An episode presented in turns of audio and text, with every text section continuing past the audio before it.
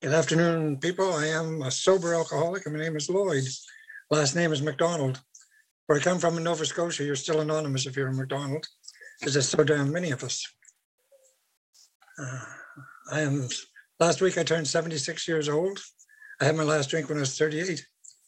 So I've spent half of my time on this earth in recovery, which is nice, very nice. Today, I keep track of my days. This is um, 13,790 days that I haven't had to have a drink of alcohol or use any other drug to um, get me out of who I really am and what's really going on. I come from a good Catholic family down in Nova Scotia. My um, my mother was 23, my dad was 33 when they got married. I was about four and a half months along when they did get married, so uh, I was might be one of the um, reasons they did. Uh, but they went on to have 14 more after me. They were unfortunately very fertile Catholics who followed their religion and did what they were told by the priest and the bishop. And uh, consequently, they had an, an enormous family. Uh, as the oldest, I got all the privileges. I was my mother's favorite, so I didn't grow up with a lot of trauma, unless you count a new baby every year as being a trauma. Um, the drinking that I did see was not great because uh, some of my uncles and some of my cousins and on my dad's uh, on my mom's side, my grandma and grandpa both drank kind of funny sometimes. So both of my grandmas were, were Irish background. One grandfather was uh, Scottish background. The other grandfather was Acadian French, and they'd been in what's now Canada since 1634. They came over from France in 1634. And uh, so I like to say, with the Irish and the Scots and the Acadian French. I was born with great thirst. Uh, I was able to get away a lot with a lot when I was a kid. I had asthma, so I should, if I didn't have it, I'd fake it, and I could pretty much, pretty much do what I wanted a lot of the time. And one of my big things that I had, which I discovered later on when I was doing my fear inventory, was like I never wanted anybody to know who I really was or what I was really like, because I thought that if they ever knew who I was, they wouldn't want to have anything to do with me because I wasn't very much, wasn't very good. I was an altar boy, did the whole bit, you know, as a kid, went to mass. So, um, we had Sunday school for six weeks in the summer with the nuns. And uh, I didn't learn love. I didn't learn compassion. I didn't learn forgiveness. I didn't learn uh, the goodness of God, all of this sort of stuff. I learned fear. I learned uh, uh guilt. I learned remorse. I learned uh, hopelessness. I was going to go to hell because I just wasn't good enough. And that's a hard way to live. I was 15 years old when I took my first drinks. And from the very get go, I loved it. I loved it immensely. I found out that I could drink some pretty harsh stuff and get up and go to, go right back to whatever I was doing the next day. Um, my little town in Nova Scotia was called Mulgrave, and I used to get some drinks into me, and I'd think Mulgrave is in the center of the world, and I'm right in the middle of Mulgrave. It felt good from the tips of my toes to the top of my head. And I loved that feeling. And yet, when I was confirmed when I was 12 years old, the bishop had got us to make this solemn pledge that we wouldn't drink alcohol until we were 21. So I was sinning every time I did it. And then uh, I went to confession, and the priest asked, Have you told me everything? And I said, Yes, Father. He says, Are you sure? And I said, Yes, Father. He says, You're not practicing self abuse, are you? And that sounded terrible. So I said, Oh, of course not. Of course not, Father. So I went to one of some of the other altar boys and said, What's this self abuse stuff? And they told me. And uh, it didn't feel like abuse. I was going to go to hell for doing that too. And uh, so something had to give. Something had to give. Um, sex and alcohol were more important than religion. So therefore, I threw out the church, threw out God, decided I was an atheist. A couple of years later, um, I found out about sex with other people, and that was even better. So I um, was reinforced in my beliefs until I was 38 years old and had my last drink. I, you know, religion and God were out of my life. And I lived a pretty bizarre life, I suppose, looking back on it now, because with that underlying fear, if anybody ever knows what I'm really like, to have nothing to do with me.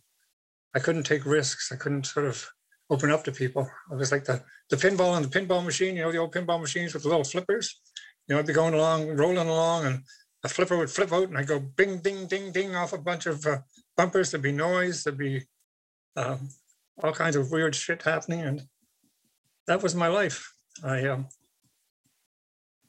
living in fairly rural Nova Scotia, once you started to drive, there was no question about whether you drink and drive because if you're going to go to dances, etc. The only way you get there is with a car, and the only way to go to a dance is drunk, if not drunk at the beginning, certainly drunk at the end. My first car lasted me seven weeks. Was, I was 19 years old. My cousin taught me to drive, and we skipped the lesson on drinking and driving. So I went to a dance one night in Cape Breton, Nova Scotia. It was two of my brothers and three of my, I had four of my friends actually. And I was pretty drunk by the time I came home. I made a couple of trips to the bootleggers and I was drinking other people's bottle and my own bottle. And I dropped one guy down about six miles down the shore from where I lived along the coast. And on the trip back up, I was on a dirt road and it was a 90 degree turn. And I tried to make that turn at 70 miles an hour. And I lost control of the car and put it into the ocean upside down. Now, that was, um, could have been a real disaster but it was only about six feet of water, five to six feet of water, and we all managed to scramble ashore. It was the 9th of May, and it was quite cold, I'll tell you that much. The car was a total write-off the next day when I got it out, but um, we all escaped injury. So I called the police when I got home. The RCMP were 20 miles away, and I said I put my car into the um, into the strait, and they said, uh, "Was anybody hurt?" And I said, "No, we're all okay." And they said, "Was any alcohol involved?" And I said, "Nope, no alcohol." I said, "Okay, come on over tomorrow and report it in the morning." I didn't realize at the time just how lucky I was, but 30 years later, when I was, um, well, even probably 25 years later, going into Collins Bay Penitentiary once I was sober here in Kingston, I met a guy and his story was almost the same as mine. It was the same summer, summer 66. He had stolen a car in St. Catharines, Ontario, and he was driving in Welland, Ontario, joyriding with four of his friends. And um, the police started to chase him and he didn't stop.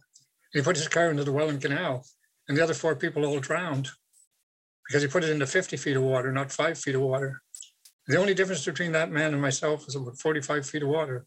And he went to prison and spent most, most of the rest of the next 25 years in prison because once you're in there, it's hard to get out. So I was very, very fortunate. I wasn't very good with relationships. Uh, you know, I did meet a few people and we had some some fun. And uh, but I was living in Halifax in 1971 doing construction work. I dropped out of high school with a grade 10 education because it was more fun to party and have a good time than it was to go to school. I met a woman who came down for a visit from Toronto. I call her a woman. She was 19 years old. I was 24. And she came to visit a guy that was living in the house with me. Um, she, they, they'd gone to school together. She was still at University of Toronto. And um, we hit it off. She damn near drank me the first night she came down for the visit. She was a a 19 year old Jewish woman from Toronto, and here I am, this construction worker from Nova Scotia and hard drinker and all this sort of shit. And she damn near drank me under the ground. If she hadn't gotten sick about 3 a.m., I would have I would have lost. But she did get sick. She got sick in my bed and helped me the next day to clean my sheets, take them to the laundromat. And I thought, oh, she sounds like a keeper. So I came up to Toronto to visit her and a couple of times, and then I moved up and we moved in together and we were together for about four and a half years. Uh, I continued to drink. Uh, I took a fine mechanics 40 week course and started to repair cameras for a living. Uh, a couple of years of being together with her, though, she eventually said to me, You're becoming an alcoholic, you're going to drink yourself to death. I'm not going to stay and watch you do it. It's either me or the booze. I was 27 at the time. And um, so I said, Okay, because I really wanted to be with her. I stopped drinking, but that's all I did. I didn't change in any sort of way. I stopped drinking. And after, I guess, about a year of that or so, she sort of, nothing else had changed. I didn't go to a program. I didn't look for recovery. I just didn't drink. And she was responsible for making my decisions and keeping me happy. And she was going to law school by this time in Kingston, where I am now. And so I moved down to Kingston at the end of 1975 and um, couldn't repair cameras because I didn't have the equipment, etc. So I started to make jewelry for a living. I did that for about 17 years. Being your, being your own boss is a little makes it a little easier to drink the way I wanted to drink anyway.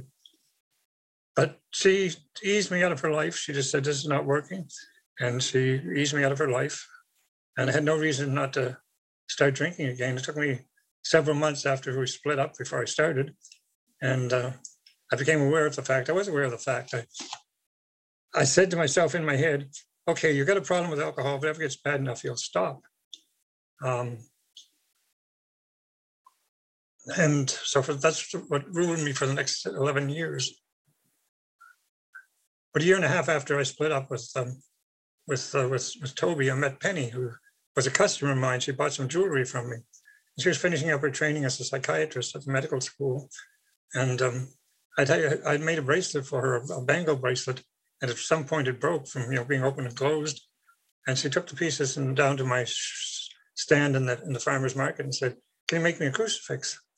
And I thought, what does this scientific woman want Was a a, a stupid uh, religious symbol like that? But she's some kind of religious nut. And uh, so I made her the crucifix. And several months later, I had a cardiac arrest. I had an underlying heart problem. I was in the hospital when it happened. At one o'clock in the morning, I was out for about 40 minutes, and they were resuscitating me the whole time. Um, and what happened to me was I had this experience of, um, for an atheist, it's a strange experience, but I'm, I'm in the hospital, and all of a sudden I'm, I'm floating in some dark space. And it felt more comfortable than the hospital, that's for sure. There's no nobody shouting at me or trying to put tubes down my throat or anything like that. And um, so I floated there for a little bit, and then I moved on through this space, and I met some shimmering beings of light.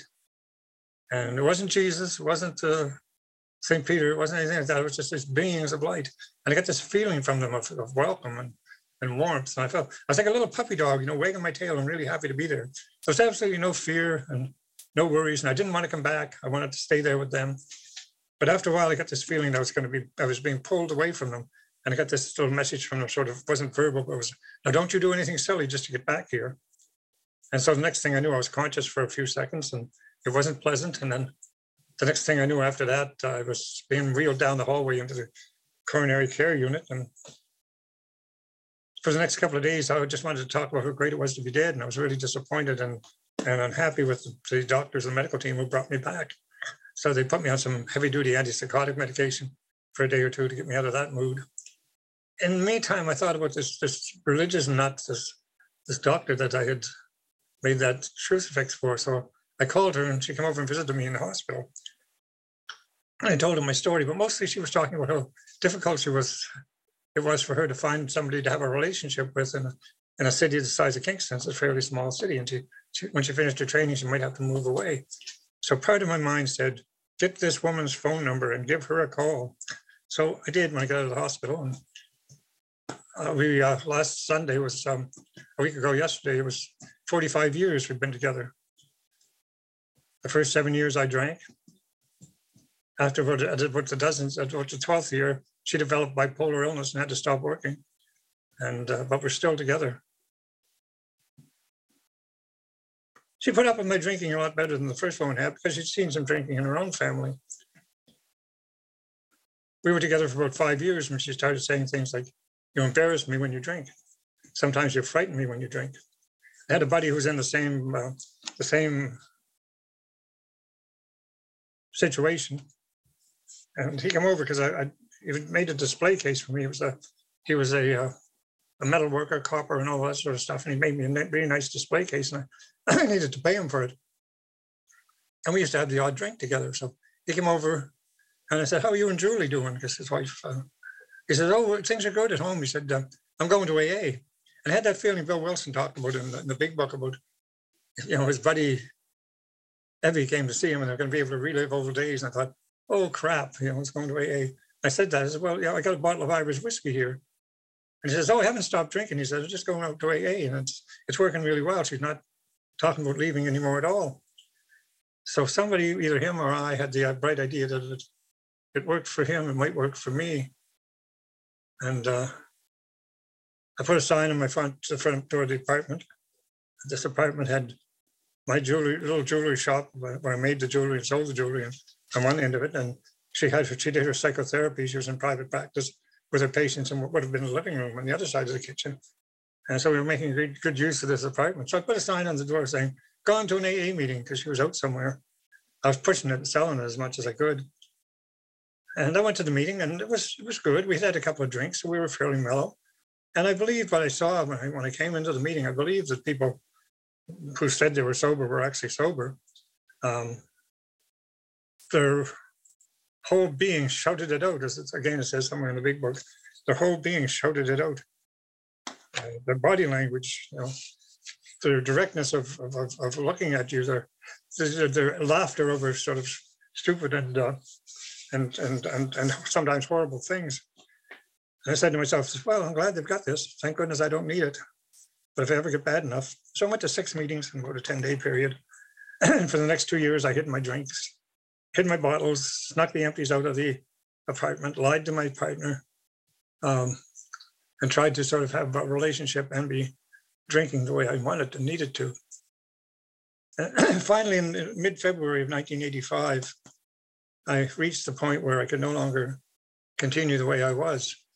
My Penny, my partner, was um, on the board of Interval House for, for battered women in Kingston. She's on the provincial committee for interval houses, and she'd gone off to a conference for a couple of days.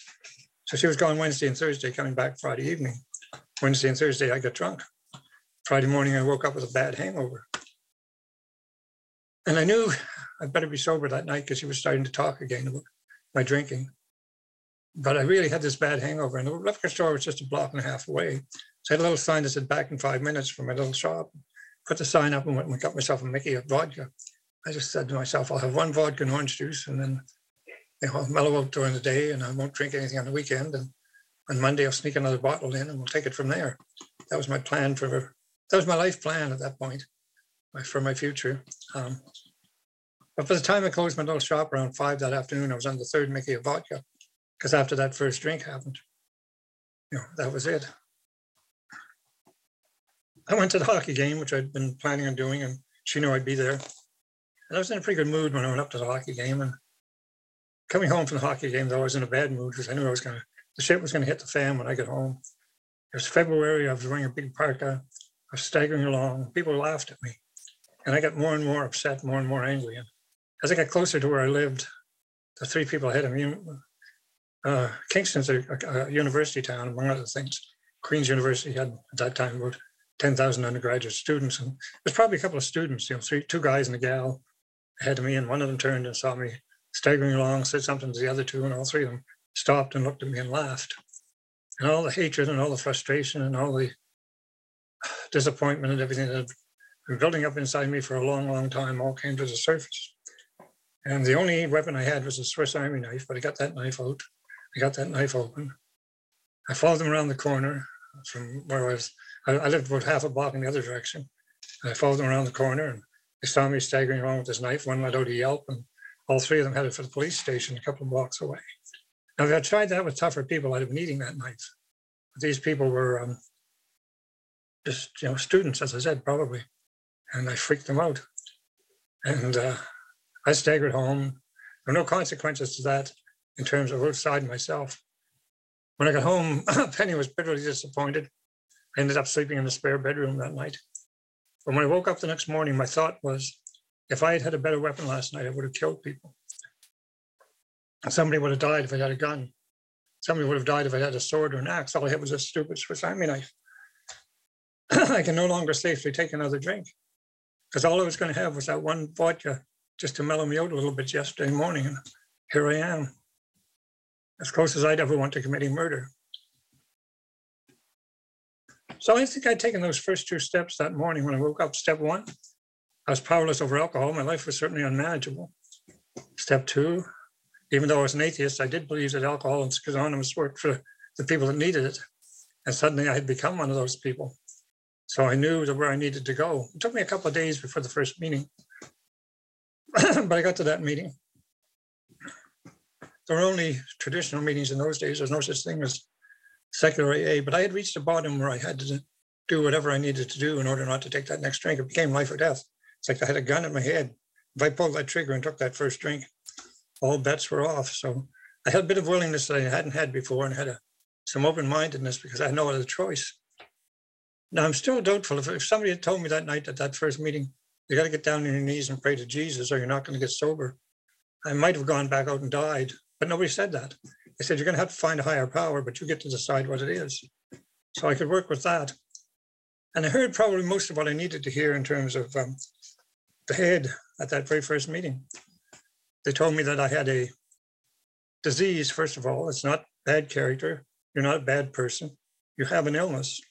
And that illness condemns you once you've taken that first drink to not knowing when you're going to stop. It's an allergy of sorts of the body. And that allergy is triggered by the mind. The mind, your mind is un,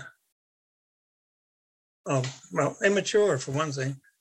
Um, one, of my, my toughest spots, I used to say the newcomer was his or her majesty the baby, because had infantile emotional reactions. And I had never grown up. You know, I took those first drinks at 15, I stopped growing because I didn't have to anymore because the, the booze sort of covered everything.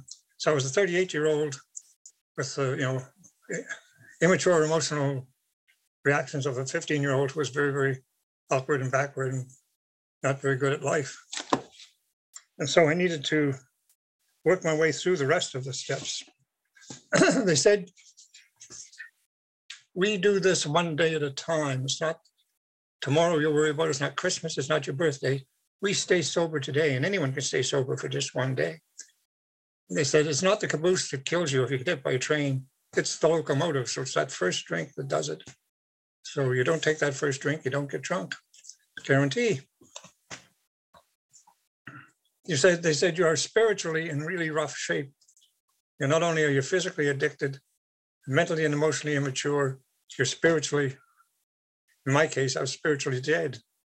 This was a cold, empty universe going nowhere, and I had nothing to, you know, no, no, no point to my life. That's going to have to change, they told me. They said there's some practical things you need to do. One is you got to make sure you don't get too hungry, don't get too lonely, don't get too angry, don't get too tired. These are all things that can cause you to take that drink. And once you've taken the drink, you know, you're done. You're not in control anymore. They said you're going to have to work your way through these steps, but you have don't have to do it all at once. You know, it's, it's one step at a time. Get a home group because a home group is like a family. They get to know you really well, and they can keep you on track. Plus, you get some responsibility and accountability as part of a group. There's things you'll need to do. They said you need to have a sponsor. A sponsor is a guide. If you're in Halifax and you want to go to Vancouver and you've never been and you the maps aren't making that much sense to you, you need somebody who's done it. Somebody who can tell you, oh yeah, okay, you got to go, you got to go north till you hit um, New Brunswick, and then you got to go north a little further till you hit the St. Lawrence River, then you got to make a left-hand turn and try to avoid Toronto if you can. Then there's a whole bunch of grass and prairies, and then you got some really big mountains to go over. This is how you get through Vancouver. So find somebody who's done it. So that made sense to me as well. And uh, I started going to meetings, of course. They said 90 meetings in 90 days. I got to 75 or so that first 90 days. Uh, because I worked for myself, I, uh,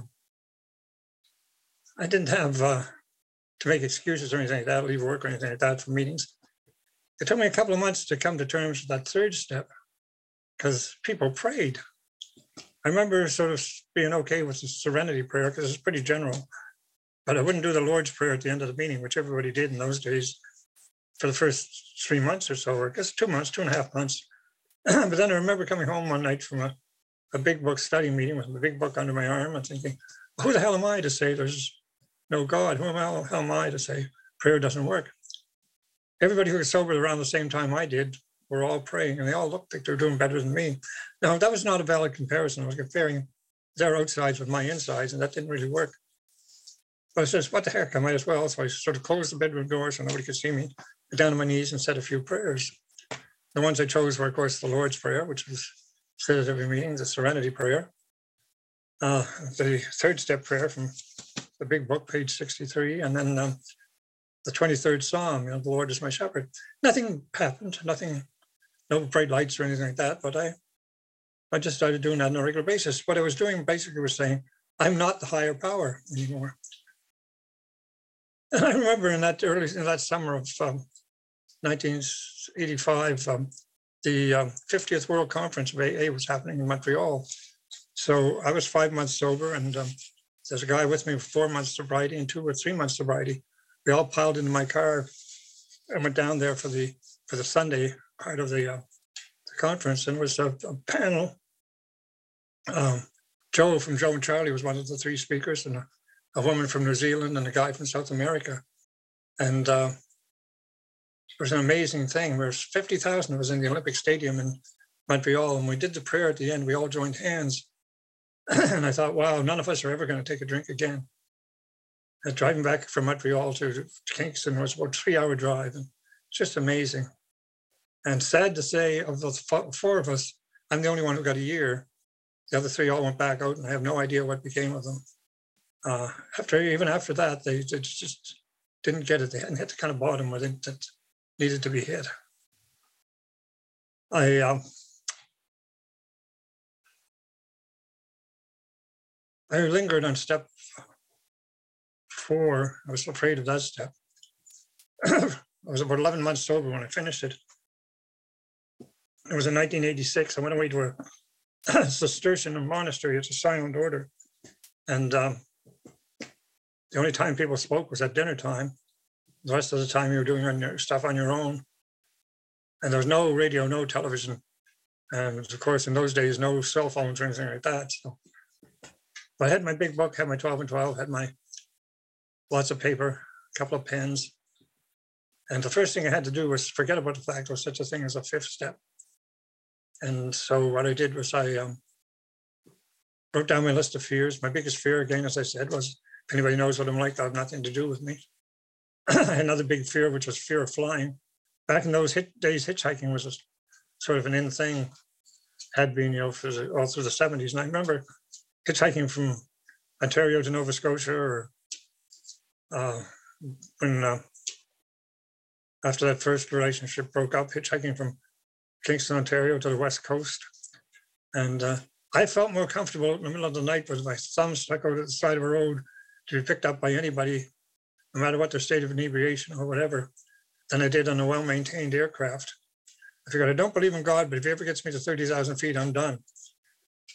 so I had to look at those fears and uh, the list of resentments. And I had resentments going back to when I was five years old. And of course, the harms done to others. I um, I had a list of three categories. One was sex, one was money, and one was miscellaneous. And my my childhood, my teen years, my twenties, my thirties, who I had harmed, what I had done, you know, what it had affected in me.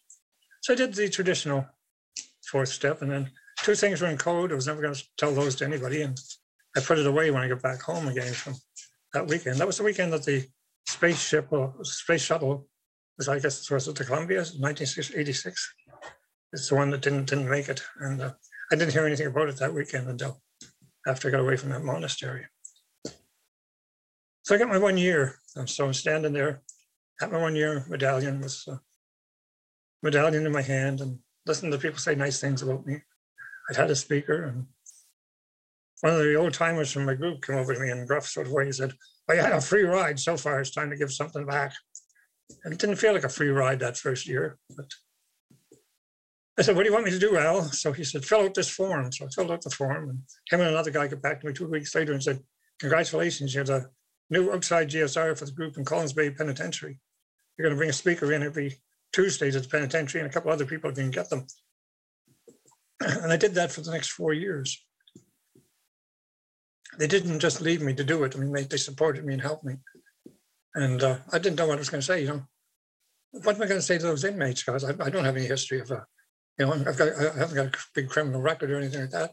What can I say that'll help them? I discovered when I went in, the one thing they wanted to hear was how I stayed sober. So they, they said, well, let's understand, let's see if we understand this. You know, you've got an apartment downtown. It's three blocks from where you live to where you keep your car.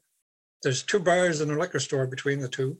And yet every Tuesday evening, you walk past the bars, you walk past the liquor store, and you get in your car and you come out here. How do you do that? So they wanted to know how to stay sober. And of course, I got the most out of doing that than, than anybody else.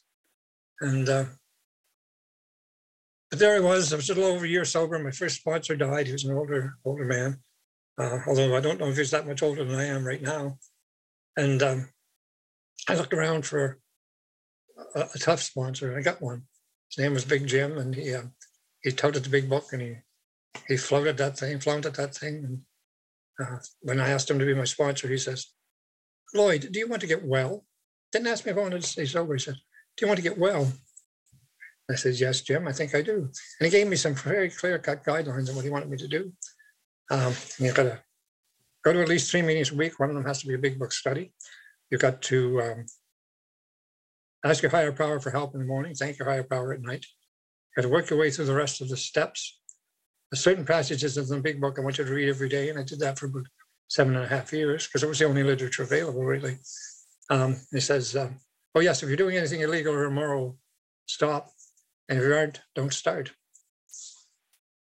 And he sort of listened to me bullshitting about the fifth step for a couple of months, and finally one Friday he said to me at the Friday evening meeting, "I'm going to pick you up 1.30 Monday afternoon. We're going to go down by the lake, and you're going to do your um, your fifth step with me." And I said, "Yes, Jim," because I was just about as much afraid of Jim as I was of doing that step. But I do remember that Monday morning at 10:30 in the morning in the bathroom on my knees puking at the idea of going and sharing this stuff with this guy. Uh, you know, it took all the courage that he had, not my courage, to get me to do that. And um, so at 1.30 I was outside. We went, sat in his car down by the lake. He opened his big book to page 63 and read the prayer there, put himself in the proper frame of mind. He said, okay, he said, tell me the story of your life. He says, don't minimize, don't justify, just what went on. What are you afraid of? You know, what are you resentful about? Who have you hurt? It took about two and a half hours, and uh, the biggies came out about halfway through. He didn't throw me out of the car. He didn't react. They drove me home afterwards, and I saw him at the meeting that night. And uh, I came in through the base, church basement doors, and there he was over by the coffee pots. And this big, warm, loving smile lit up his face when he saw me. I thought, my God, I spent the whole afternoon telling him the worst things I could about myself. And the man loves me maybe I better ease up a little bit on myself. For me, the fifth step was something that had to be experienced. I couldn't learn much about the fifth step from hearing what other people had to say by reading about it. I had to do it. And again, it's one of those things that they say if you skip this step, you may not be able to overcome drinking. Steps six and seven, defects of character, sure, got them. Want to get rid of them? Sure. Um, I'm still not, I don't consider myself a Christian or follower of any other religion.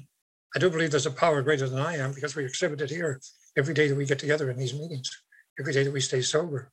There's a higher power where there's a power of collective fellowship or whatever you want to call it, but there's a power here that I can't have when I'm alone. Eight and nine were a little difficult for me. I had this list of, it's funny, the list on the fourth step of the people I resentful at was mostly the list of the eighth step of the people I had to make amends to. And um, right up there the, near the top, I've been self-employed for quite some time and making jewelry. You know, as part of the underground economy for after a while. And so I had to do nine years of tax returns to take them into the Canadian Revenue Office. And I expected the fireworks would start, but they just took them. And they get back to me and they said, You owe us this much money. And how are you going to pay us? And I said, Well, you take monthly payments, they said, We're not a bank, go to the bank. So I went to a bank and I was totally honest with them. I said, I'm an alcoholic, I'm sober. This is how much I make a year. Didn't file a tax return for nine years. This is what I owe them. Can you help me? And they t- thought about it and they said, Sure. Would you like a credit card too? So I got my first credit card at the age of 40. Steps 10, 11, and 12 have been called maintenance steps. I continue to work this program. I continue to uh, try to give away what was freely given to me. I do keep an eye on my own shortcomings, defects, whatever you want to call them, uh, less than ideal solutions, less than ideal solutions to situations is a good way of putting it. So I, uh, I've discovered one thing that I can use, a tool called Sober, S-O-B-E-R, whenever I'm getting upset or uh, starting to feel tense. Sober, S-O-B-E-R, stop, observe, breathe, evaluate, do I need to say anything? Um, can I say it in a kind way? Do I need to say it now? Um, and then respond. It makes life much simpler. I've had a lot of good things happen. I've had some bad things happen during the period that I've been sober. Today marks um, 13,790 days, one day at a time. I haven't had a drink of alcohol. I still keep track of my days among the good things, we are Penny and I are still together after 45 years. Um, uh, I also, after about seven years, went back to school, and um, I don't have a high school diploma. I never did. I, I dropped out with grade 10, but Queen's University here in Kingston allowed me to take a course, and I did quite well at it. And I took three more and did quite well with them. Then they let me switch to full time. I was 44, I guess, when I started.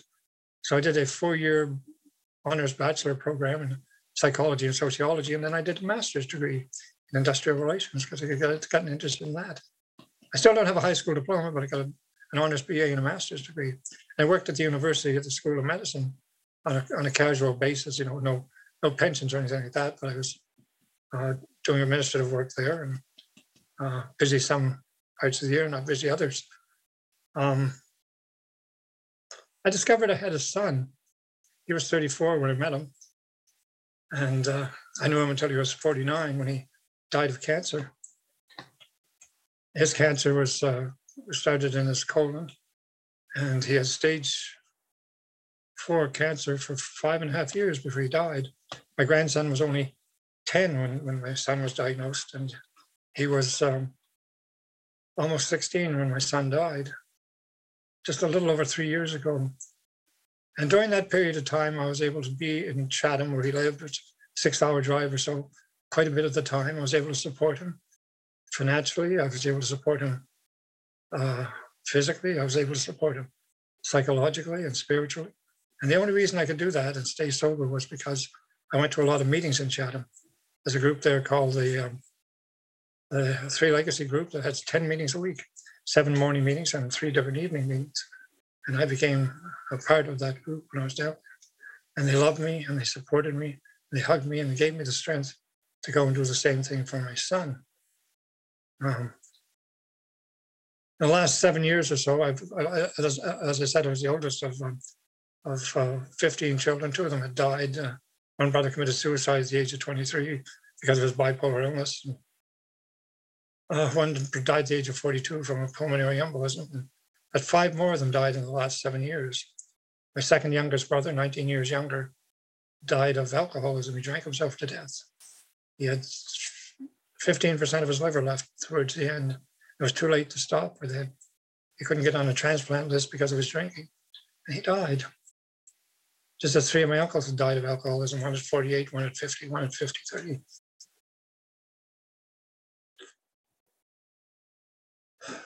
I don't think I would have been able to handle any of those things if I'd still been drinking.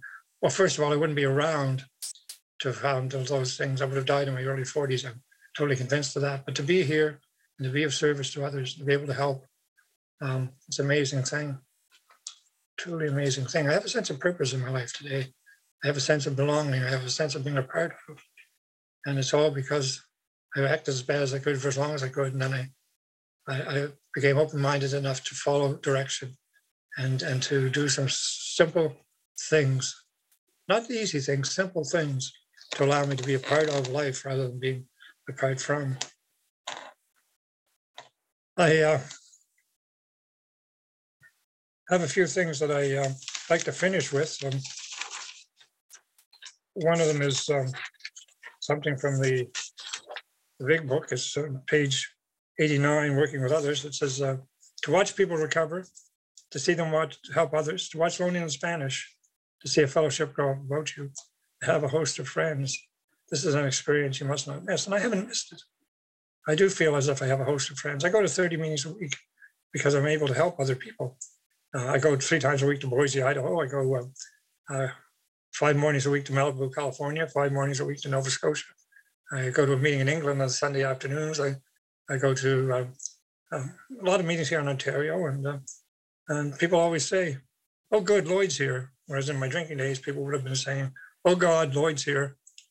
There's quite a difference. You know, it makes me feel happily and usefully whole, as the saying goes.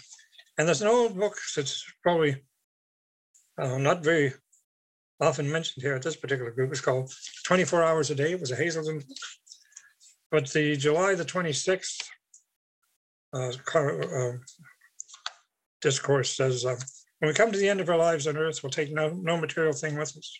We'll not take one cent in our cold, dead hands. The only things that we may take are the things we have given away. If we have helped others, we may take that with us. If we have given our time and money for the good of AA, we may take that with us. Looking back over our lives, what are we proud of? Not what we have gained for ourselves, but what few good deeds we have done. those are the things that really matter in the long run. What will I take with me when I go? And no matter where I go, whether it's nowhere or somewhere, I'm still going to take at the close of my life, I'll look back and say, I was a positive influence in this world. I did what I could for others. I did. Uh, I did. I lived. I didn't just exist. So that's the greatest gift I've been given: the gift of friendships, the gift of living, the gift of not just existing. So anybody who's here today and fairly new, please keep coming back. It will happen for you as well if you do the work, just as I had to do the work. So thank you so much for asking me to be here. Thank you so much for being a friend. Thank you so much for being there. Thank you so much for listening. Alone, I cannot do this, but together we can.